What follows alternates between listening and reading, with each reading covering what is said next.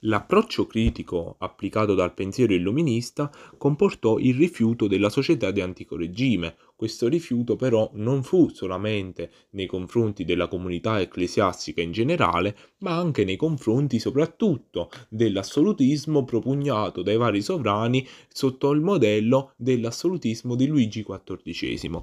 Tutto questo quindi comportò una critica di tutte quelle istituzioni oppressive nei confronti di coloro i quali volevano semplicemente esporre le proprie idee, le proprie teorie e soprattutto quindi nei confronti della Chiesa e dei sovrani. In particolar modo la visione degli illuministi era quella di una fiducia verso la storia, la quale era un progressivo incivilimento che comportava quindi un miglioramento della società in generale. Questa visione aveva come suo massimo esponente il marchese di Condorcet e in particolar modo questo presupposto comportò il fatto che anche la società potesse essere studiata in modo scientifico. In particolar modo vi furono svariate teorie sotto questo punto di vista. Allora, vi fu l'utilitarismo propugnato da Jeremy Bentham, il quale era una dottrina filosofica che considera l'utile individuale come fondamento della felicità. Quindi, in particolar modo, questo utilitarismo che fa? Eh, presenta la felicità come la utilità, l'ottenere delle cose semplicemente per i propri scopi, quindi è molto individualista come visione e ehm, quindi ogni individuo deve essere libero di perseguire i propri interessi economici senza incontrare ostacoli di alcun genere. Altra visione, però molto più legata ad una parte economica della vita eh, sociale, fu eh, esposta da Adam Smith, lo scozzese, che espose quindi il liberismo, questa teoria che eh, si basava sul principio del laissez-faire, ovvero il lasciate fare, questa dottrina appunto che diceva che il liberismo eh, non implichi l'intervento dello Stato all'interno dell'economia dello stesso. So, eh, questo sta quindi a significare il fatto che vi dovesse essere un libero scambio e soprattutto una libera concorrenza all'interno della società ma al contempo ciò non è concluso, perché nella sua opera, appunto, lui espose il fatto che la teoria liberista potesse essere applicata al mondo industriale. Il fatto però eh, implicava una specializzazione del lavoro salariato, cosa che per l'epoca era molto molto lontana. In particolar modo, quindi, eh, questa teoria del liberismo possiamo considerarla come una eh, diretta discendente della scuola fisiocratica, una scuola nata in Francia, la quale era molto legata all'agricoltura e soprattutto quindi alla visione della natura. La natura era infatti vista come un elemento che governava tutto quanto e lo regolava a suo piacimento. Ciò quindi andò a constatare il fatto che eh, il commercio e l'industria fossero elementi errati e da non perseguire. E questa visione della scuola fisiocratica ebbe come massimo esponente François Quesnay. Naturalmente l'illuminismo criticò l'irragionevolezza delle leggi e degli ordinamenti in vigore, probabilmente perché erano troppo rigidi e quindi andavano a bloccare il eh, circolo di idee di pensieri che gli illuministi per l'appunto volevano. Loro infatti minarono la stabilità dei troni, quindi anche dei sovrani, e ciò fu un'arma a doppio taglio per gli stessi sovrani che vedevano messi in pericolo sia se stessi all'inizio che le leggi che loro stessi uh, uh, leggevano, quindi sceglievano, e ciò quindi non era assolutamente una cosa positiva. Ciò comportò che nel tempo alcuni sovrani decisero di passare all'illuminismo, così come abbiamo visto già quando vi furono le associazioni segrete e quindi queste modalità di pensiero dei sovrani presero il nome di disputismo illuminato. I sovrani vennero chiamati per l'appunto illuminati proprio perché seguirono l'illuminismo, questa nuova corrente. Ora, l'illuminismo però non fu una corrente unitaria, c'è da dire infatti che vi erano varie teorie da parte dei vari studiosi che lo perseguivano, come per esempio i tre maggiori esponenti stessi, per l'appunto Voltaire, Montesquieu e Rousseau.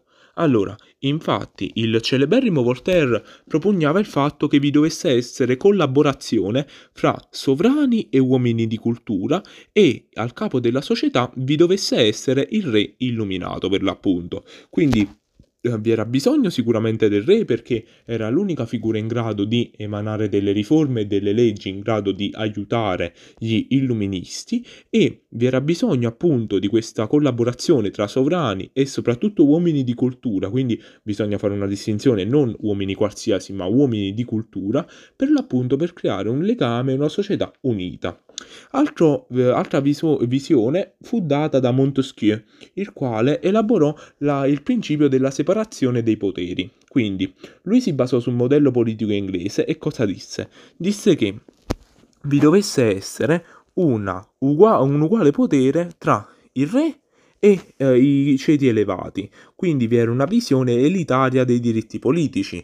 Montesquieu infatti supportò il fatto che i diritti politici dovessero essere solamente ne- nelle mani dei strati sociali più elevati. Ciò quindi comportò un'eliminazione dalla vita politica degli strati quindi più bassi.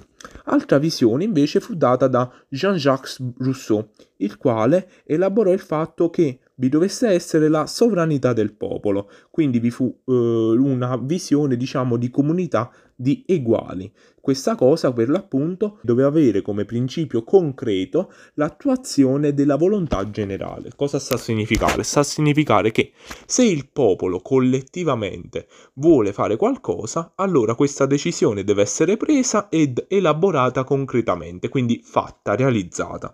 Ciò sta a considerare il fatto che eh, questa visione di Rousseau potrebbe essere associata ad una moderna tradizione democratica, per l'appunto quindi una visione che ci porterà di qui a poco alla rivoluzione francese.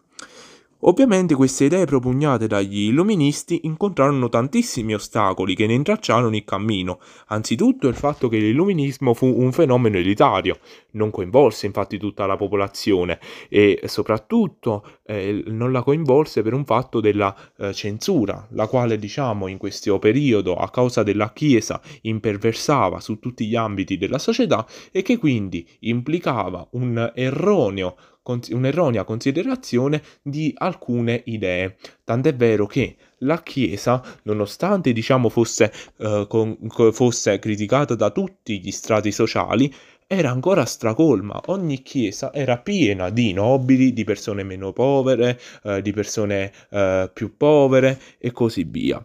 Ciò però implicò anche un'altra cosa, ovvero il fatto che la, margin- la marginalità delle donne fu eh, temporaneamente riconsiderata. Infatti, nelle chiese vi erano le donne che il pubblico dell'illuminismo, a dispetto dei principi di emancipazione proclamati, considerava non degne di far parte del nuovo mondo della ragione, della discussione e quindi della sperimentazione. Infatti, nonostante il Settecento fu l'epoca dei salotti e le donne fossero appunto le regine di questi salotti, esse non erano viste come le principali protagoniste di questo periodo, ma anzi vennero messe da parte, avevano semplicemente dei ruoli secondari, quindi erano eh, semplicemente delle comprimarie. Naturalmente questo principio fu esposto più volte con il fatto che le donne fossero inadeguate per l'istruzione e per lo studio e eh, lo stesso Rousseau anzitutto elaborò il fatto che la donna dovesse essere soggiogata all'uomo. Successivamente però lui elaborò anche un altro testo all'interno del quale diceva l'esatto contrario. Infatti diceva che anche la donna doveva avere lo stesso principio che ha l'uomo. In particolar modo questa situazione di tira e molla andò avanti per moltissimo tempo e avrà solamente il, la sua fine nel 1792 e nemmeno totalmente grazie a Mary Wollstonecraft la quale elaborò una replica accurata sul tema della cittadinanza femminile.